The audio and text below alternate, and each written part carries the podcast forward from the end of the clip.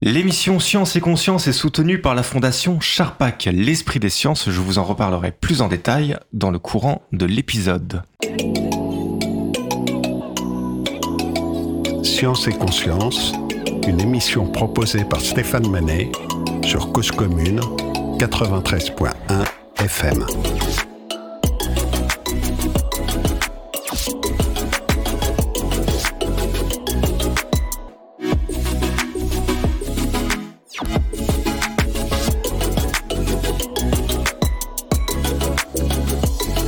Les sciences participatives sont au cœur de la rencontre entre science et citoyens des sciences, le moment où concrètement la science s'organise avec la société civile pour produire des données scientifiques. En France en 2016, un tiers des citoyens entendu parler des sciences participatives, dont une majorité de ce tiers qui se dit prêt à participer. Bien que les sciences participatives ne présentent qu'un dix millième de la recherche scientifique. Elles sont parfois essentielles pour la production de certaines données, notamment autour de l'astronomie, de la biodiversité, ou encore, on aura peut-être l'occasion d'en reparler, euh, la qualité de l'air. Mais elles ont d'autres vertus, notamment pédagogiques, de faire modifier des agissements et des comportements individuels ou collectifs. Mais quelle science, quelles données, quelles actions pour en savoir plus, nous recevons aujourd'hui Laure Turcati. Alors Laure, tu es docteur en écologie et ingénieur de recherche en sciences participatives à Sorbonne Université. Oui, exactement. Et, euh, et, donc du coup, on va parler de sciences participatives. Alors, pour enfoncer une porte ouverte euh, et rapidement évacuer le sujet que nous rencontrons euh, régulièrement hein, dans cette émission, on peut dire qu'il n'y a pas de définition claire qui fasse consensus et qui a de nombreuses appellations, sciences participatives, recherche-action, recherche collaborative, bénévolat scientifique. je fais en plus exprès de bien mettre des choses qui sont quand même un peu différentes dans le même sac pour bien le secouer. Euh, et voir ce que ça donne. Et en fait, on, bon, on rencontre le même problème avec la médiation scientifique, euh, par exemple, qu'on a déjà abordé. Euh, il y a presque autant de termes que de pratiques, mais c'est justement euh, l'occasion de cette émission pour faire le nettoyage de la situation verbale. Alors, comment on dit? Science participative? Alors, c'est sans doute le terme le plus utilisé, euh, mais effectivement, il ne fait pas consensus. Euh, nous, à Sorbonne Université, on a décidé de parler de science et recherche participative pour être un peu plus englobant dans toutes les catégories euh, que tu as décrites tout à l'heure. Et, et, finalement, on s'accorde à se dire que notre point commun, c'est de travailler avec des gens dont c'est pas le métier, de les inclure dans des projets de recherche, et qu'en fait, c'est ça qui suffit à faire euh, un point commun justement et, et que ça su on n'a pas besoin de définition plus que ça. Ouais, en fait, le but c'est de faire une connexion entre euh, des scientifiques de métier, des professionnels et des gens qui n'en sont pas. Exactement. Pour le dire simplement. Et ça, c'est pas naturel, ça. Au XVIe siècle, les, les, les, les, premières recherches les plus connues euh, sont des gens qui s'est professionnalisé un petit peu plus tard, pas si longtemps après, mais ça s'est pas professionnalisé tout de suite. Non. Les grandes recherches, en fait, on ne gagnait pas de sa, sa vie de, euh, de, euh, de, la recherche. Non, effectivement, avant le 19e siècle, il n'y avait pas de recherche professionnelle, en fait.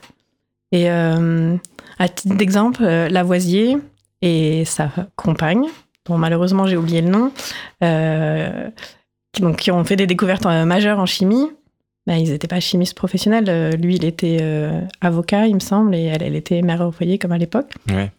Euh, et pourtant, euh, c'est un des pères fondateurs de la chimie. Euh, voilà. Darwin non plus, il n'était ouais. pas euh, biologiste. De métier, ouais. Ouais, ouais métier. Tout à fait. Kepler, il faisait de l'astrologie pour le roi du Danemark.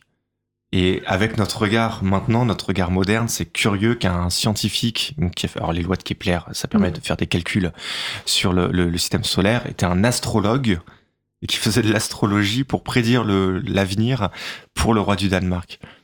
Oui, oui, c'est assez, incroyable. Et donc, du coup, maintenant, on a des professionnels. Donc, on a des professionnels, des gens qui n'en sont pas. C'est pour ça qu'on entend beaucoup parler de connecter la recherche avec la société civile. C'est incroyable de dire société civile comme, comme terme. Ça veut dire qu'on n'est pas dans la société civile quand on est chercheur. Ouais, c'est vraiment curieux. Euh, c'est ça. En fait, au 19e siècle, on a l'avènement de la science de laboratoire. Donc, besoin d'un lieu spécifique pour faire des recherches. Et donc, vient avec ça la professionnalisation et l'enfermement des chercheurs et des chercheuses dans leur tour d'ivoire qui sont les labos.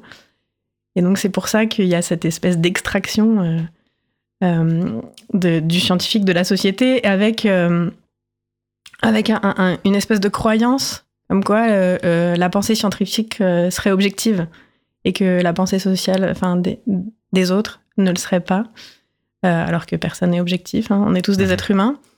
Euh, par contre, on a des méthodes pour essayer de tenir compte de nos subjectivités dans nos recherches. Bon, peut-être pas rentrer dans tous ces détails, mais euh, en tout cas, il y a quand même cette pensée, effectivement, que quand on est scientifique, on est un peu différent. Parce qu'on regarde le, le monde avec cet esprit critique qui caractérise la méthode scientifique. Mhm. Et ce qui n'est pas forcément le cas de la société civile. Ben ça, c'est une hypothèse, Mhm. mais qui est sans doute pas toujours vérifiée. Ah ben, on va avoir l'occasion justement de la vérifier, parce que maintenant il faut organiser la production de données. Alors je passe beaucoup d'étapes là, je saute au Mm. 21e siècle directement. Euh, il faut organiser la production de données pour pouvoir faire participer euh, des citoyens et aider les chercheurs euh, à accéder à, à ces données, ce qu'on appelle les sciences participatives. Enfin, c'est le point de départ de ce qu'on appelle les sciences participatives. C'est ça. Mais en fait, il y a, deux, presque deux besoins, sans être caricatural. Mais d'un côté, on a effectivement des, chercheurs et des chercheuses qui ont besoin de données auxquelles ils, et elles peuvent pas avoir accès. Donc, euh, par exemple, euh, la biodiversité dans les jardins privés. Ben, euh, souvent, au milieu urbain, les jardins privés, ça, ça représente une énorme surface. Et puis, ben, en tant que, que scientifique, on n'y a pas accès parce que c'est privé, donc c'est chez les gens. Donc, si on ne demande pas aux gens d'observer les papillons, euh, les escargots dans leur jardin, on ne pourra jamais savoir euh, quelles espèces s'y trouvent. Et d'un autre côté, on a aussi euh, des citoyens, des citoyennes qui, se, qui sont allés chercher des, des, chercheurs et des chercheuses parce que ils étaient concernés par une problématique et donc qui devait être adressée scientifiquement. On a des exemples depuis les années 70 euh, aux États-Unis, par exemple, euh, euh, où il y a les communautés euh, noires américaines qui sont touchées par une maladie qui s'appelle la drépanocytose, qui est une maladie du sang. Il n'y avait aucune recherche sur cette maladie, et donc ces communautés sont mobilisées pour qu'il y ait des recherches, parce qu'elles, ben, pour sauver des vies ou pour Mhm. améliorer leurs conditions de, de vie. Mhm. Donc on a ces deux mondes qui se sont rejoints finalement. Ok. Et donc ça peut venir dans les deux sens quelque part.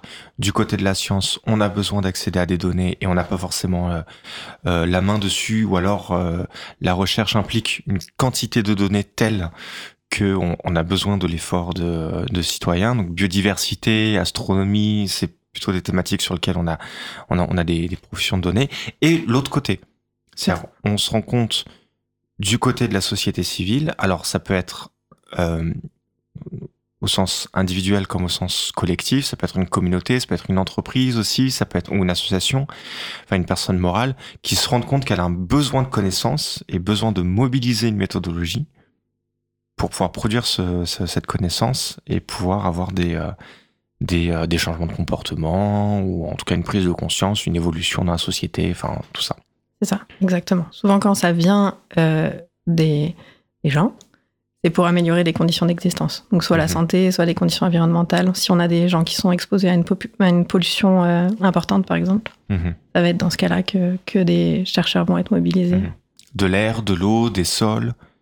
Ouais. Ça, ça peut être ce genre de choses, la pollution, quand ça vient Exactement. des, des citoyens. Il y, a, il y a beaucoup de sujets en ce moment qui, euh, qui sont abordés à travers le, la question de la pollution. Pollution des sols, en ce moment, c'est euh, c'est très médiatisé, notamment dans le sud de la France, puisqu'on a des cas de, de, de pics d'arsenic qui ont été détectés.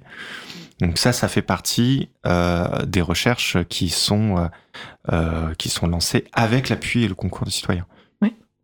Euh, à Fos-sur-Mer, par exemple, près de Marseille, il y a l'Institut éco-citoyen. Mhm. Donc là, c'est euh, les collectivités et les habitants qui se sont mobilisés pour qu'il y ait des financements, pour qu'il y ait un vrai centre de recherche sur les expositions euh, aux pollutions euh, dans cette ville qui est industrielle, portuaire, où on sait qu'il y a des pollutions, et donc pour les mieux les étudier, mieux comprendre leurs impacts sur la santé des habitants. Alors là, on a vu euh, le, le, les, les deux cas de, de figure avec d'un côté et de l'autre. On, on fait encore cette séparation avec euh, scientifique d'un côté et, euh, et euh, citoyen de l'autre et encore citoyen. Euh, euh, c'est pas forcément toujours la bonne appellation en fonction du type de euh, d'organisation qui sollicite euh, les sciences, mais on peut peut-être euh, nuancer un petit peu et se rendre compte que en fait les connexions elles peuvent être euh, elles peuvent être euh, poreuses. J'imagine qu'il y a des cas de scientifiques qui participent à des associations et qui engagent, qui enclenchent la démarche. J'imagine qu'il y a des cas où euh, euh, les citoyens pourraient être en attente mais ne savent pas encore qu'ils peuvent faire appel à des, alors soit des sciences participatives, soit des recherches-actions. On va voir les, les ce qu'on peut mettre derrière différentes appellations. Il y, a, y a quelque chose qui doit enclencher la, la mécanique. Et du coup, j'imagine qu'à cet, à cet endroit-là, c'est une hypothèse que je fais, hein, que, la, frontière peut être poreuse entre sciences et citoyens. Oui. Alors, euh, pour revenir sur cette question de citoyen, euh, j'ai aussi du mal à l'employer parce que ça exclut euh, les personnes qui ne sont pas citoyennes du pays où on est. Mais, donc ça, peut être problématique. mais ça, c'est un détail.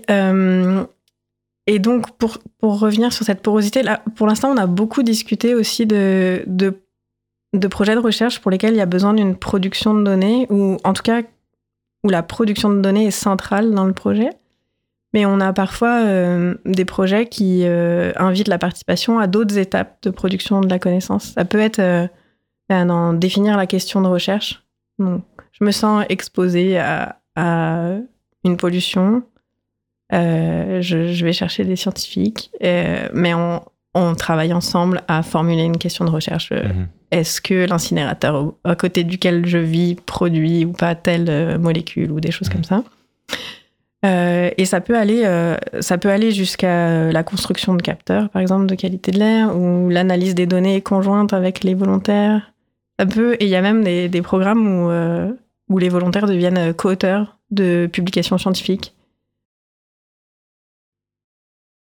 Donc il y a une gradation en fait euh, dans la participation. Alors ça tombe bien qu'on se le dise parce que euh, euh donc dans cette émission Science et Conscience, donc les auditeurs qui nous écoutent sur 93.fm ont, ont, ont, pu écouter une autre émission où on s'intéresse à la manière dont on peut à travers le big data, éventuellement des applications, inciter les, utilisateurs à, à produire des données, prendre en photo des abeilles, montrer l'endroit où ils l'ont vu et puis mettre ça dans une application. En fait, on ne fait que produire de la donnée. Et on peut aller beaucoup plus loin dans les sciences participatives, dans euh, le rôle qu'on donne aux participants, scientifiques et non scientifiques, pour produire de la donnée, mais on peut même aller euh, beaucoup plus loin, c'est-à-dire euh, participer à l'analyse, l'interprétation, jusqu'où on peut aller comme ça, participer à la, diffusion des résultats peut-être?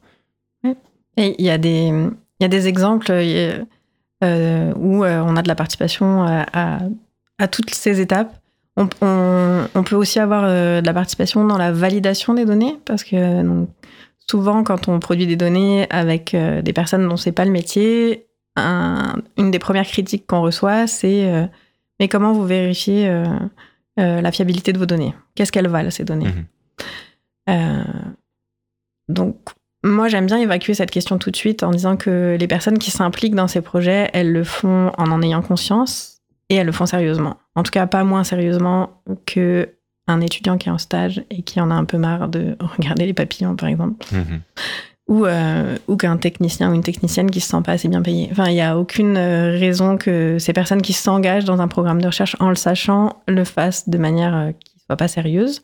Et puis, il y a tout un tas d'outils, notamment de, protocoles simplifiés et, et d'explications de comment on met en place ces protocoles qui permettent de, garantir cette fiabilité des données. Mais on a aussi, euh, par exemple, euh, dans le cadre de prise de photos, euh, on peut avoir de la validation croisée. C'est-à-dire que les photos sont visibles, si on, parle, on prend l'exemple d'insectes. Mhm. les photos sont visibles par tout le monde sur une plateforme et tous les autres volontaires peuvent valider ou non dire ben oui, c'est bien un insecte qui est dont le nom est noté sous la photo, ou non, c'est plutôt telle autre espèce parce que euh, il faut observer l'aile, elle est plutôt comme ci, comme ça. Et en fait, euh, donc ça, cette façon de faire, ça permet deux choses. Donc une fois qu'on a plusieurs personnes qui ont validé, on se considère que la donnée est fiable. Et puis le fait que les volontaires puissent commenter les uns les autres les photos, ça permet, euh, euh, ça a été montré hein, notamment sur un programme qui s'appelle le SPIPOL pour le suivi photographique des insectes pollinisateurs. Ça permet aux volontaires de progresser, donc d'acquérir des meilleures compétences dans la détermination des insectes. Mmh les personnes qui interagissent le plus sur cet outil sont celles qui font le moins d'erreurs. Mmh donc ça, c'est un, un, autre exemple et que, que, peut apporter la technologie? Parce que euh, on avait on a ces outils qui permettent de euh, partager les photos de les, de les commenter etc alors à condition du coup de se euh, repérer dans les différentes plateformes ou les différentes applications. Il y en a qui sont commerciales. Par exemple iPlant une intelligence artificielle avec la réalité augmentée nous aide à nous dire si notre plante est malade ou pas avec un, un taux d'erreur qui est assez enfin je sais pas très satisfait de, des résultats. Euh, et puis il y en a d'autres qui, elles, ne font aucune projection de cette sorte. On a PlanteNet en France, iNaturalist. Mm. Euh, iNaturalist, du coup, je, alors PlanteNet, c'est les plantes, c'est en France, on a fait une émission là-dessus. iNaturalist, non. Euh, mais elle fait pas que les plantes, elle fait les insectes aussi. Et là, effectivement, il y a ce, il y a ce regard croisé. On joue sur l'intelligence euh, collective. Exactement. Et donc l'enrichissement et la, la constitution d'une communauté, en fait de volontaires. Ouais. Donc ça veut dire qu'en fait, donc si, si je prends du, du, recul par rapport aux applications même, on, on intègre et, et, refaire le lien avec ce que tu disais précédemment, on intègre le euh, dans le protocole de, de, recherche les biais euh, qui peuvent être causés par un, un, travail collectif et y compris par des gens qui euh, qui, qui ne sont pas des professionnels. Ouais, Exactement. Ça. En fait, on retrouve en fait ce stéréotype de du, chercheur qui est sachant et qui est protégé de toute subjectivité quand il est dans son laboratoire. Et en fait, c'est les participants eux-mêmes qui t'interrogent du coup quand, quand ils te posent cette question-là en disant oui, mais moi du coup, euh, j'ai pas ce, cette objectivité, euh, comment je vais faire? Est-ce que tu es sûr que le protocole est bien mis en place? Mais c'est ça. Finalement, cette question de la qualité des données, c'est celle qui arrive en premier. Euh, c'est celle sur laquelle je trouve qu'en biodiversité, on a fait du chemin. Elle, se pose moins. Et puis, euh, moi, en, ayant été transfuge de, la biodiversité à la qualité de l'air, je l'ai retrouvée. Donc, j'ai l'impression que c'est un cheminement euh, classique des disciplines. Quand elles commencent à faire du participatif, c'est la première question. Puis après, ça s'apaise. Mais finalement, ce qu'on se rend compte, c'est que les volontaires, qu'en fait, ce, faudrait, ce dont il faudrait se préoccuper, c'est de l'autocensure plutôt que euh, du, du, biais ou de l'erreur euh, faite par les volontaires. C'est que les gens, quand ils sont pas sûrs de leurs données, ils les saisissent pas. Mmh. Et, euh, et, en fait, ça va au-delà de, de protéger de quelques erreurs. C'est qu'on perd de la donnée qui aurait été bonne parce que les gens sont pas sûrs d'eux. Et donc, euh, finalement, en tant que porteur, porteuse de projet, c'est là-dessus qu'il faut qu'on travaille maintenant. Pas, pas, sur la qualité des données, mais pour donner confiance aux gens. Mmh. Et Alors, ces outils de validation croisée, ça, ça, ça, peut être une solution. Ça, ça aide beaucoup. Oui. Mm. D'accord, ok. Alors pour en savoir plus du coup, et notamment sur l'application PlanteNet, les auditeurs peuvent retrouver euh, l'épisode sur causecommune.fm.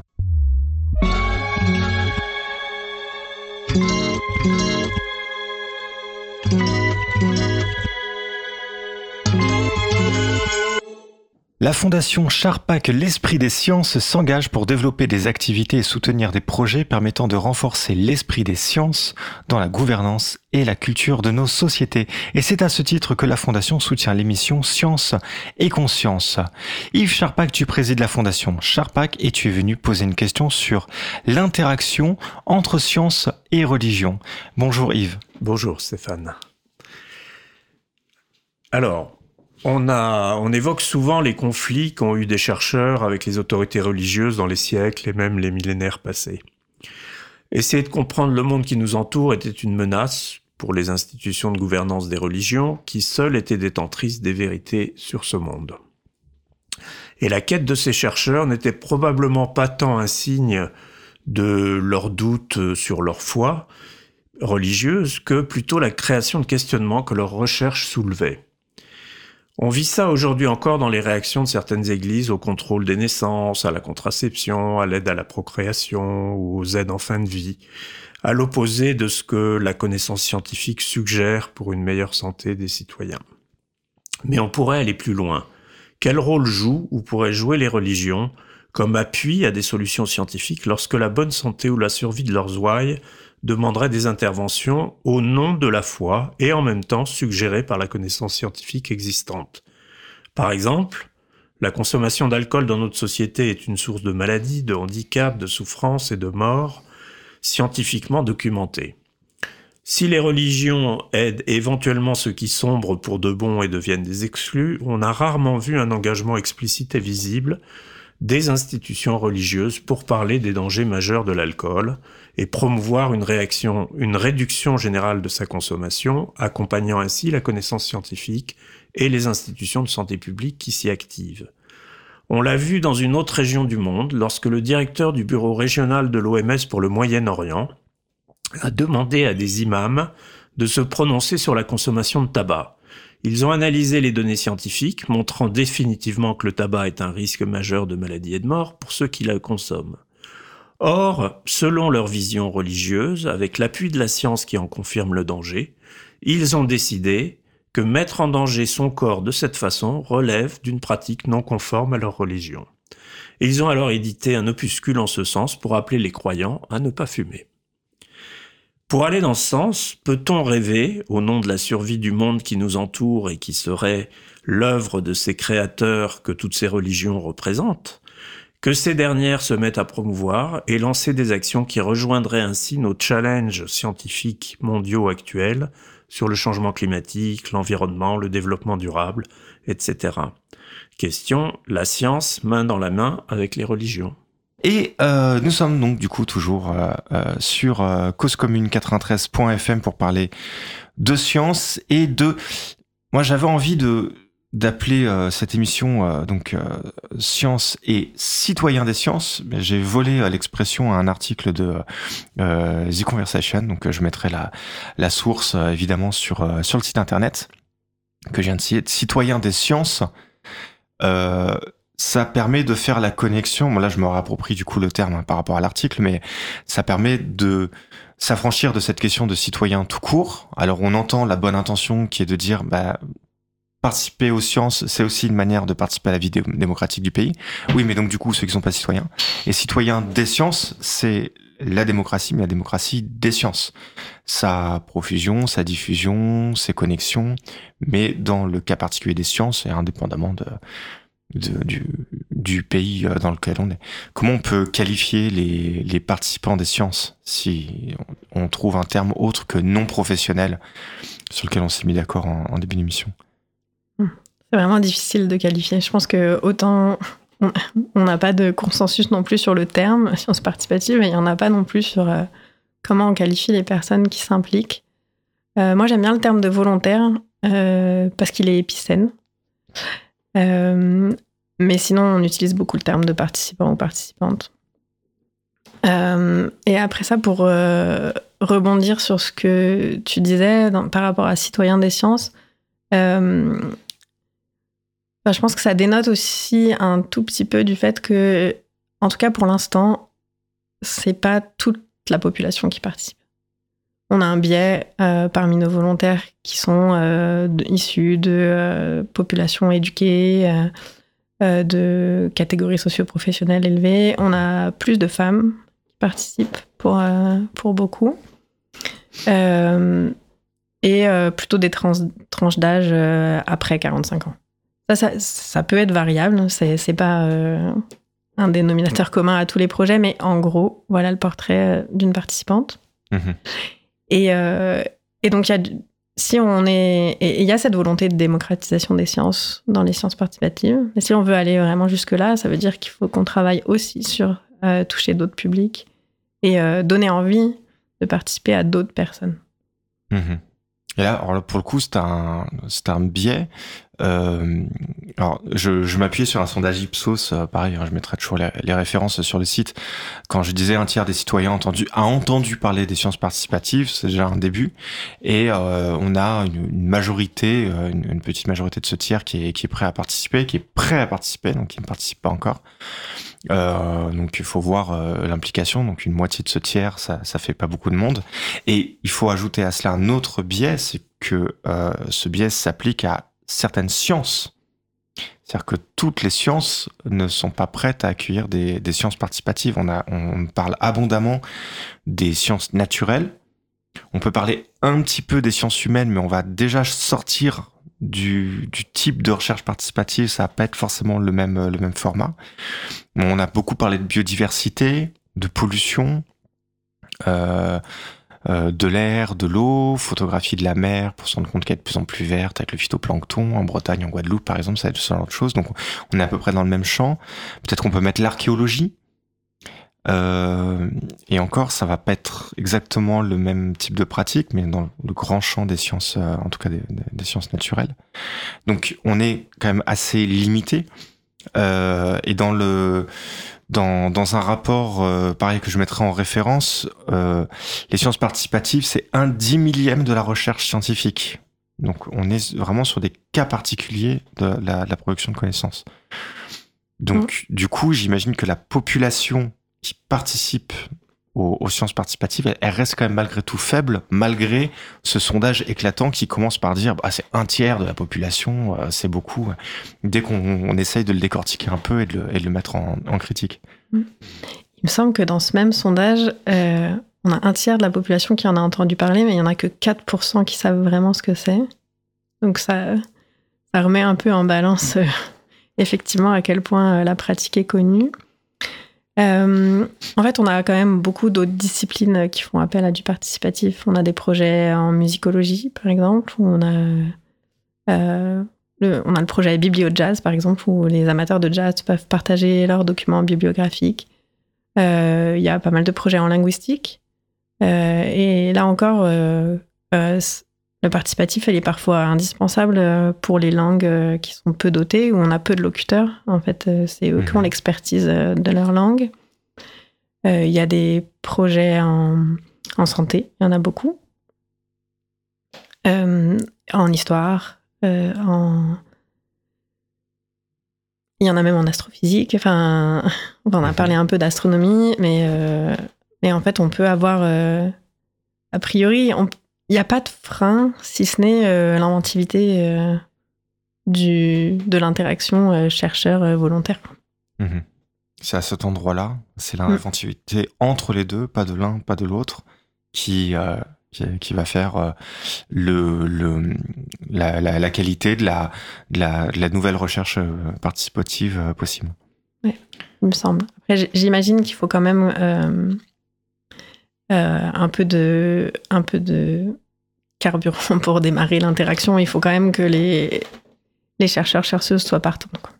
Mmh. Euh, et moi, euh, j'ai pas de j'ai pas d'études scientifiques à citer sur la question, mais de côtoyer des collègues qui portent des projets de sciences et recherche participative, on a un profil particulier aussi on a un profil particulier de volontaire, mais je pense qu'on a aussi un profil particulier de, de, chercheurs et chercheuses qui s'impliquent dans ce genre de ah, projet. Ouais. Ouais, ça, c'est un constat plutôt empirique. mais empirique, ouais. J'aimerais bien creuser la question, mais typiquement, on a aussi plus de femmes, mm -hmm. mais vraiment. Euh, et euh, il y, a, y, a, quelques années, euh, on avait aussi plus de personnes euh, en début de carrière ou qui n'allaient pas vers une carrière académique euh, classique euh, avec euh, parce que euh, faire du participatif ça prend du temps. Mmh. On, on, pense qu'on va gagner du temps parce qu'on va collecter plus de données par exemple, mais en fait il faut animer le programme, il faut interagir avec les gens, il faut chercher des, des, des, partenaires pour faire connaître son programme, etc. Donc ça prend du temps et des compétences qu'on n'a pas forcément, donc on met encore plus de temps que ce qu'on avait imaginé. Et donc, euh, le monde de la recherche étant ce qu'il est, ce qu'il est euh, pour euh, publish or perish. Si on publie pas, euh, la carrière avance pas. Donc, euh, on a euh, a priori des profils de gens que cette compétition intéresse moins. Mmh. Oui, oui, je vois, je comprends. Ouais. Euh, je comprends. C'est presque une transition euh, avec euh, la, la, chanson que j'allais lancer. Pourquoi faire aujourd'hui Pourquoi tu as, tu as choisi cette chanson? Je t'ai laissé choisir. Alors, D'abord parce que j'aime beaucoup Lisa Leblanc, l'artiste qui, l'a écrite et qui l'interprète, euh, parce que euh, j'aime beaucoup son univers, c'est quelqu'un de très drôle. Euh, je trouvais ça intéressant aussi de faire découvrir une artiste acadienne, donc elle est du Nouveau-Brunswick au Canada. Et euh, parce qu'il me semble que la procrastination, euh, c'est universel. Donc c'est vraiment une chanson à mettre le samedi matin, je pense. D'accord, ouais et qui est euh, en plus euh, qui est euh, d'actualité. Bah, très bien, bah, du coup on écoute tout de suite euh, Lisa Leblanc.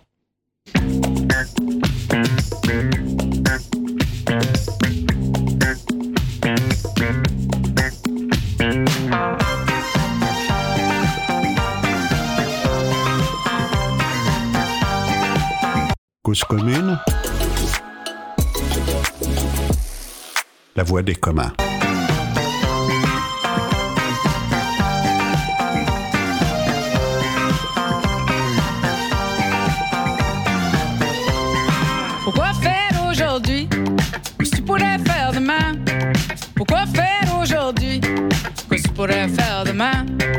Pourquoi faire aujourd'hui? Ce que tu pourrais faire demain? Pourquoi faire aujourd'hui? Ce que tu pourrais faire demain? Ce que tu pourrais faire demain?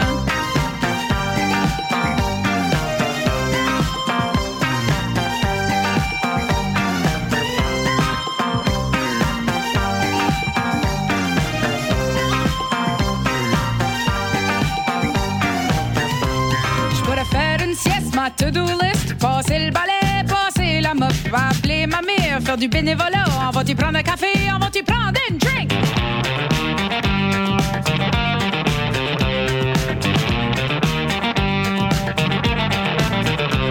Je pourrais prendre une marche, il fait beau soleil, sortir dehors, ça me ferait pas de tort. Regarder une série, peut-être une deuxième, me couler un bain,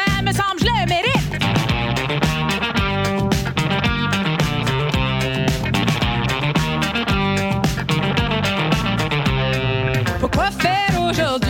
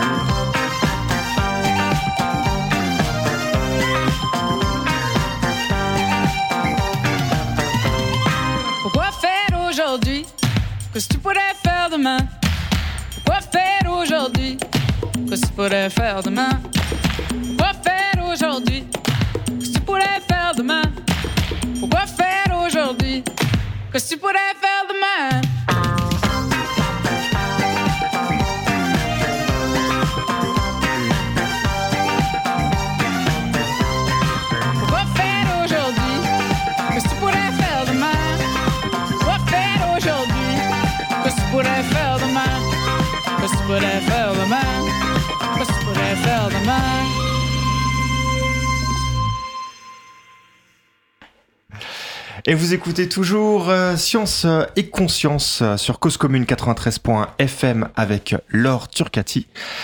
Euh, alors je te présentais tout à l'heure en début d'émission, tu es docteur en écologie. En fait, tu es notamment ingénieur de recherche en sciences participatives à Sorbonne Université. Donc ton travail, c'est de mettre en place des projets de sciences participatives.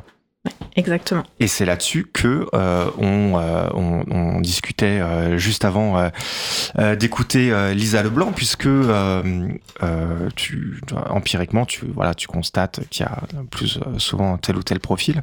Donc comment ça se passe pour lancer un projet? Il faut contacter, tu connais des chercheurs et tu cherches pour eux des associations ou j'imagine que c'est évidemment un peu plus compliqué que ça. Puis on a eu l'occasion d'en discuter un petit peu en, préparant l'émission. Comment ça se passe pour euh, mettre en place des, des projets de sciences participatives?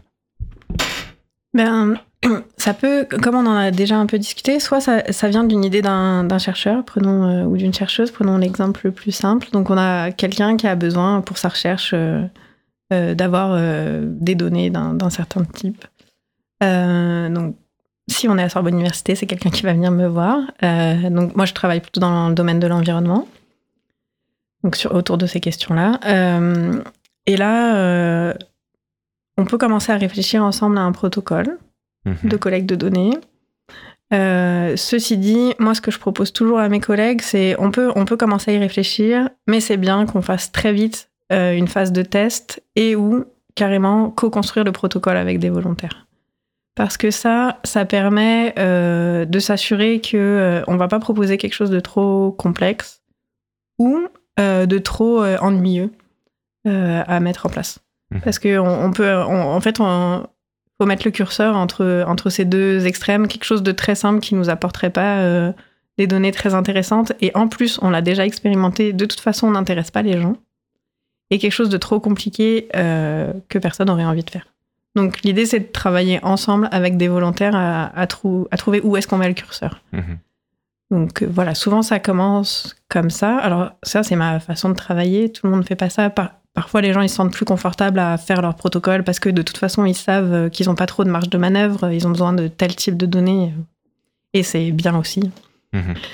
Euh, et après, ouais, très souvent, euh, l'intérêt, enfin, euh, il y a grand intérêt à trouver un partenaire associatif et ou une collectivité, ça peut parfois être une collectivité, euh, qui facilite la mobilisation de volontaires. Donc, euh, dans le domaine de l'environnement, euh, ça va être plutôt des associations de protection de l'environnement ou en biodiversité des associations naturalistes.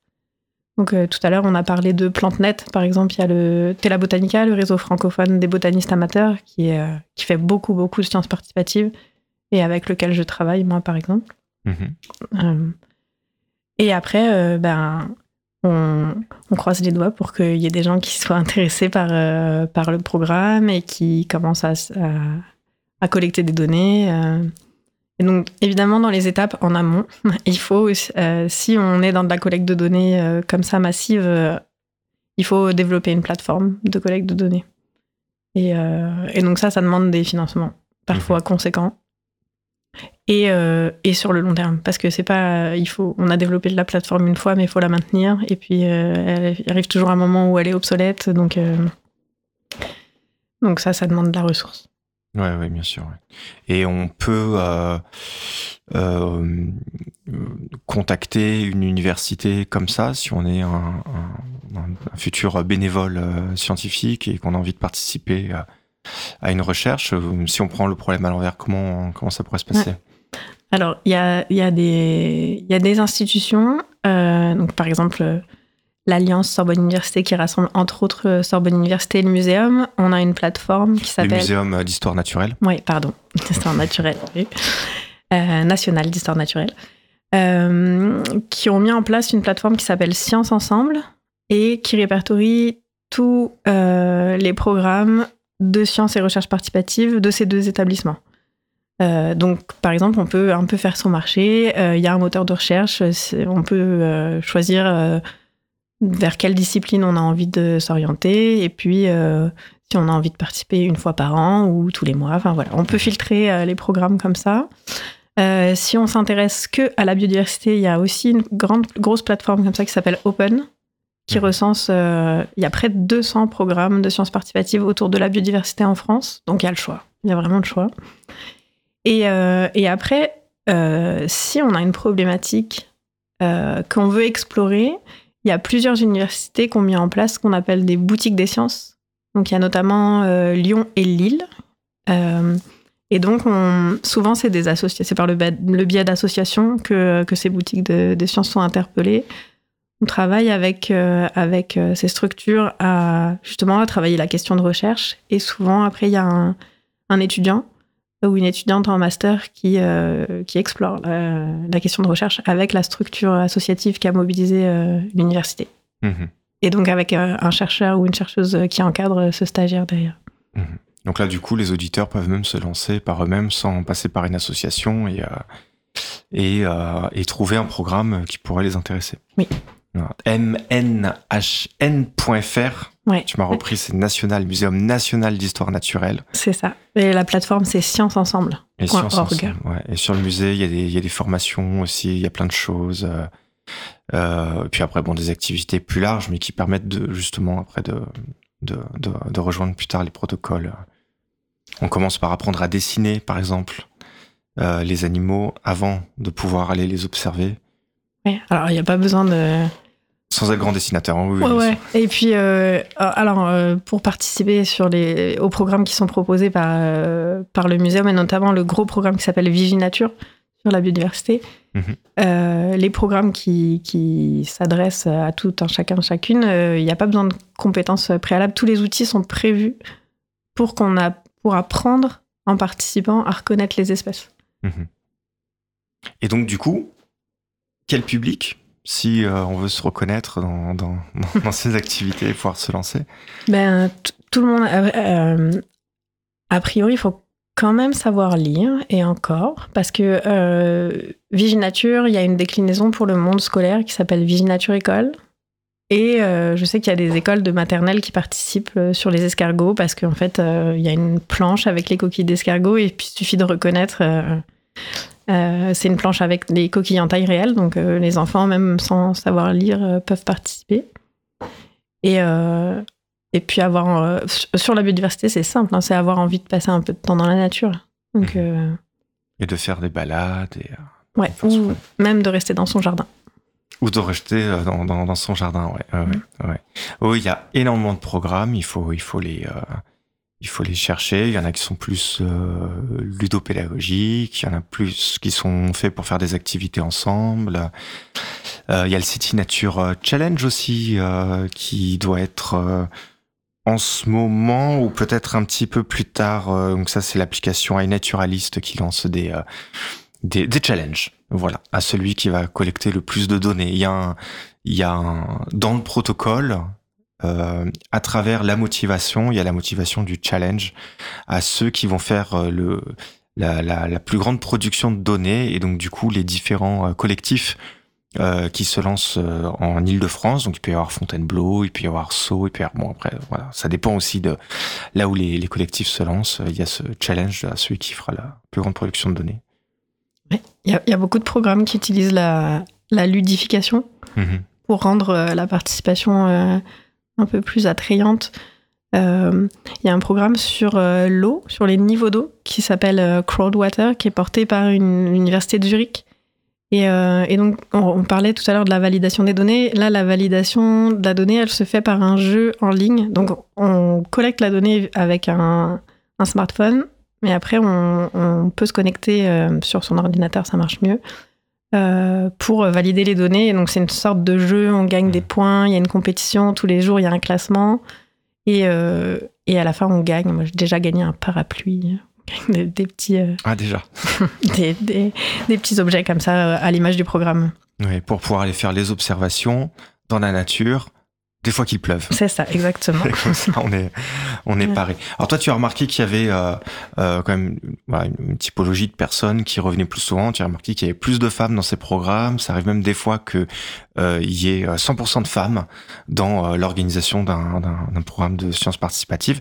Et ça, ça dénote avec la représentation qu'on pourrait avoir euh, de euh, l'accès aux sciences euh, euh, et notamment pour pour les femmes. On en avait parlé dans dans cet épisode, donc enfin dans cette cette émission à travers un épisode qu'on peut retrouver donc sur causecommune.fm qui était science et éducation c'est le tout premier donc du coup il faut il faut remonter au tout premier épisode où on se rendait compte que l'attrait des sciences et notamment pour les petites filles n'allait pas de soi et que c'était un, un travail à mettre en place pour plus tard euh, que euh, les, générations ensuite puissent s'y intéresser euh, à tous les âges. Et donc là du coup pour des âges qui sont plus les, petites filles, sauf pour les escargots, on, on, se rend compte qu'il y a une majorité de femmes. Donc, qu'est-ce qui fait qu'on a cette, voire même parfois une, une, unicité de, genre? Qu'est-ce qui fait qu'on a, a cette, cette différence-là?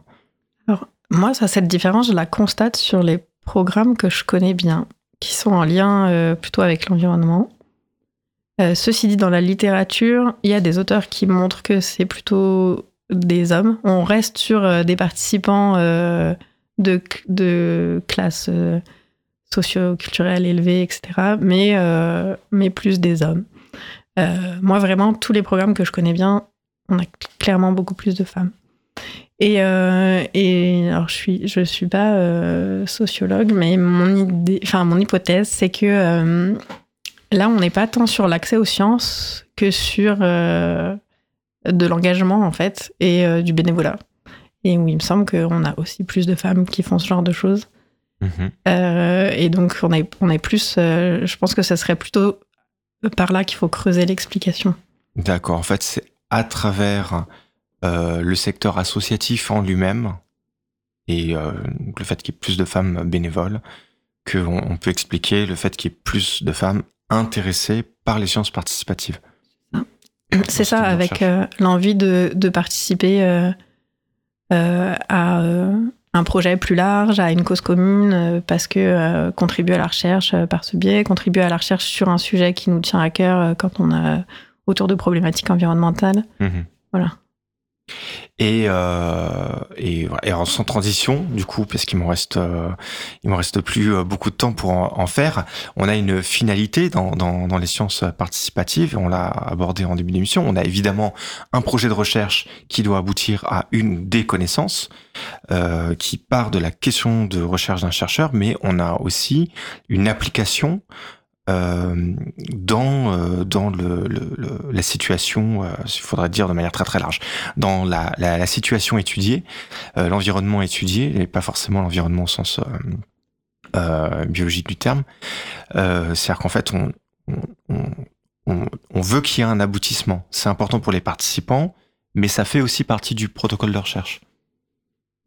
Alors, euh, et, et qui n'est pas toujours simple, parce que la- l'aboutissement scientifique, on, sait faire quand on est chercheur ou chercheuse, c'est faire une publication scientifique. Mhm. Et après, euh, devenir prescripteur, par exemple, on, on sait moins.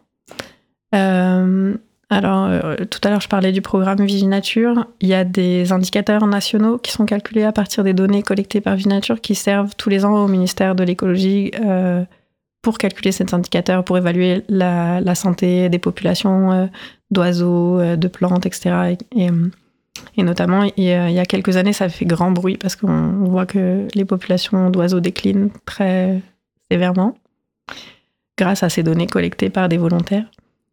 Euh, et après, on a parfois... euh, moi, je travaille autour de, des questions de la qualité de l'air. Je travaille pas mal avec des collectivités qui sont intéressées parce que euh, elles n'ont pas assez de données sur leur territoire.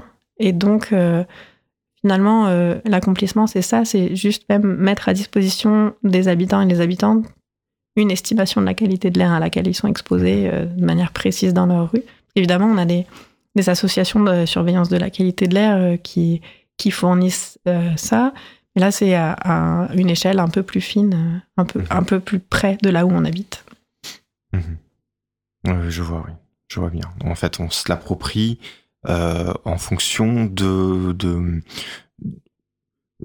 la connexion qu'on s'y fait, de la manière qu'on a de se projeter dans, l'application. Et donc, du coup, ça, change d'échelle en fonction de, l'individu ou de, l'organisation. Mais une organisation, à l'échelle, par exemple, d'une collectivité, peut avoir un intérêt à cette projection de données en vue d'avoir des changements, notamment des changements pratiques. Alors oui, effectivement, il y a, il y a parfois cette vision euh, un tout petit peu utilitariste Mhm. euh, des sciences participatives avec l'espoir que euh, euh, si les gens mesurent la qualité de l'air, par exemple, eh ben, ils arrêteront de laisser tourner leur moteur quand ils attendent leurs enfants devant l'école, des, des petites choses comme ça. Et c'est là qu'on a une, une dichotomie, puisque du point de vue du chercheur, le- son intérêt, c'est de produire de la connaissance. Et la finalité, elle est là. C'est-à-dire que la connaissance, elle est produite. Ce qu'on fait de la connaissance, c'est une autre question. C'est pas forcément une question qui ne l'intéresse pas, parce que euh, il y a notamment l'éthique de la recherche qui nous oblige à nous interroger sur euh, la manière qu'on a de produire les connaissances, mais aussi leur implication. Mais on a une parution dans un journal scientifique qui permet de faire un état de la, la connaissance euh, produite. Et donc son application derrière, cette vision utilitariste, elle a, elle a pas le, le même euh, degré d'importance en fonction de ces deux acteurs-là. Et c'est là que la, la connexion entre les deux est intéressante pour toi, j'imagine, au quotidien. Ah oui, oui. Après, il y a quand même euh, cette envie, de, surtout dans les sciences environnementales, hein, de faire changer les choses et d'accompagner ces changements et, et de faire en sorte que nos recherches, elles puissent l'accompagner dans un sens vertueux. Mhm. Euh, mais là où, où la question un peu utilitariste, elle, pose justement, elle pose question, c'est que euh, les volontaires, c'est pas juste des volontaires. Euh, oui, ils vont avoir participé à collecter des données sur la qualité de l'air, mais ils font plein d'autres choses dans leur vie. Et se dire que juste parce qu'ils ont participé, ils vont changer leur comportement, c'est peut-être un peu, un peu rapide. Et puis ça sera peut-être pas que lié à ça si jamais il y a un changement de comportement. Et puis c'est dommage de réduire à juste ça.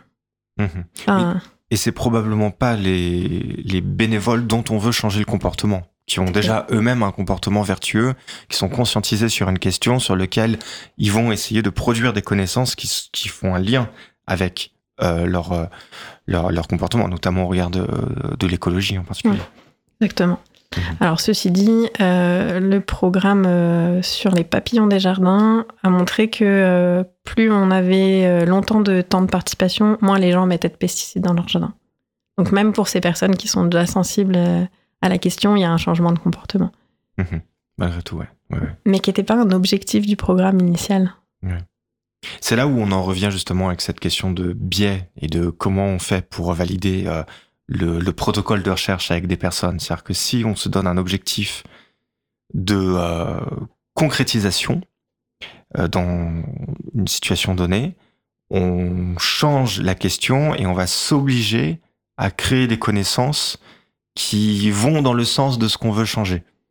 Et là, le protocole euh, implique de s'autoriser à se dire que les connaissances peuvent être euh, peuvent dire complètement le contraire de ce qu'on peut attendre. Et ça, c'est c'est quand même vraiment important de d'être euh, conscient de ça quand on se lance dans un projet. Du style par exemple, oui, il faut des pesticides. Ça peut être quelque chose de choquant comme ça. Mm. Il faut des pesticides parce que, alors il faut pas des pesticides hein, pour les auditeurs qui prennent en cours de route, mais dans l'exemple qu'on donnait tout à l'heure sur euh, l'étude des papillons dans les jardins, qui a en fait euh, euh, eu pour conséquence que les gens mettaient moins de, de pesticides. En fait, il faut qu'on démarre la recherche en s'autorisant à se dire que si ça se trouve, la réponse, pas vraiment de réponse, mais si on se le dit à, notre échelle à nous, la, la réponse, ça va être qu'il faut plus de pesticides. Ça peut être ça. Mhm. Ça veut pas dire que ça va l'être. Ça veut dire qu'on s'autorise à avoir un champ de réponse tellement large que euh, on peut même avoir ça dans la réponse parce que ça va euh, éliminer un certain type d'espèce de papillon euh, qui est invasif et qui empêche parce qu'il se reproduit trop, parce qu'il y a trop de prédation, il empêche d'autres papillons de se développer et une diversité de papillons euh, permet aussi une diversité de biodiversité. J'invente n'importe quoi, mais juste pour l'exemple et pour dire que voilà la, la, la, la diversité des réponses est un préalable et c'est ça en fait qui fait la validité du protocole, mais qui peut être perturbant à entendre de la part d'un citoyen. Ouais, ouais, tout à fait. Alors, l'ex- l'exemple que tu donnes est vraiment extrême, mais euh, grave. et je pense que là, on est assez tranquille, on n'arrivera jamais à montrer qu'il faut des pesticides. Mais sur la qualité de l'air, par exemple, on a déjà eu ouais, des volontaires qui sont déçus parce que euh, on leur prête des capteurs et euh, ils voulaient absolument démontrer que telle source, enfin, on avait, ils avaient dans leur euh, dans leur quartier une source de polluants, donc font des mesures à proximité et puis en fait, bah pas tant que ça. Euh, ou alors le capteur qu'on a prêté est pas assez performant pour le montrer, etc. Et donc là, c'est décevant. Mhm. Et, euh, et, et parce que sans doute que effectivement, on n'a pas été assez clair au début euh, sur. on va mesurer factuellement autant que possible, Mhm. au- autant aussi factuellement que possible la qualité de l'air, et, et, et du coup, on ne sait pas à l'avance ce qu'on va trouver. Et c'est pas euh, la connaissance pour prouver Mm. quelque chose que je sais déjà et euh, qui va rajouter un argument d'autorité supplémentaire Mm. pour justifier mon, euh, mon propos, ma démarche, ma conviction, aussi vertueuse soit-elle. Non, effectivement. Mais parfois, parfois c'est bien aussi d'avoir des données pour prouver ce qu'on sait déjà empiriquement.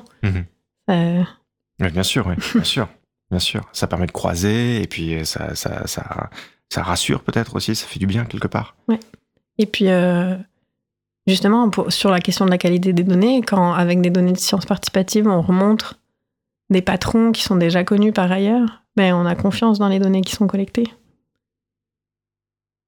Et euh, ça permet de, de, de se rassurer, oui. J'entends ce que tu dis. ouais. Quel message on peut passer aux auditeurs pour les inciter à, à faire plus de recherche participative, même si ça aura pas forcément ce nom-là en fonction de la plateforme sur laquelle ils vont ou l'université qui sollicite Il y en a vraiment pour tous les goûts. Il y a toutes les disciplines qui sont, euh, qui sont concernées. Donc, c'est un peu difficile de penser qu'il n'y aura rien qui les intéressera. Mhm. Donc, euh, ben, le premier conseil, c'est d'explorer euh, ce qui existe déjà. Et puis, peut-être commencer par des programmes qui ne demandent pas trop d'efforts. Euh, Il y a. il y a la plateforme CovidNet, par exemple, euh, où on suit. euh, avant, ça s'appelait GripNet, donc pour suivre les épidémies de, grippe. Et puis maintenant, c'est lié au Covid. Donc, c'est juste euh, dire toutes les semaines qu'on n'est pas malade, ou si on l'est, qu'on l'est. Il y a un truc très drôle qui s'appelle Français de nos régions, où on répond à un questionnaire sur les mots qu'on utilise en fonction de là où on a grandi. C'est assez chouette de voir les cartes après qui sont produites. Eh ben, le message euh, est passé. Merci euh, beaucoup, Laure sur Cathy. Bah, merci de m'avoir invité. Et merci à tous ceux qui nous ont écoutés sur Cause Commune 93.fm ou sur leur plateforme de podcast préférée. La meilleure façon de nous soutenir, c'est de partager cet épisode sur les réseaux sociaux. Rendez-vous le mois prochain pour la dernière, c'est, c'est- la dernière, le dernier épisode pardon, de Science et Conscience.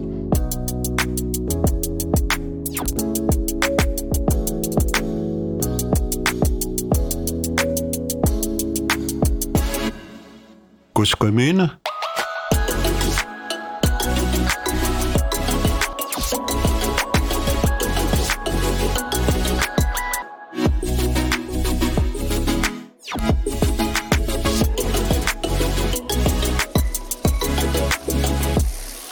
la voix des communs.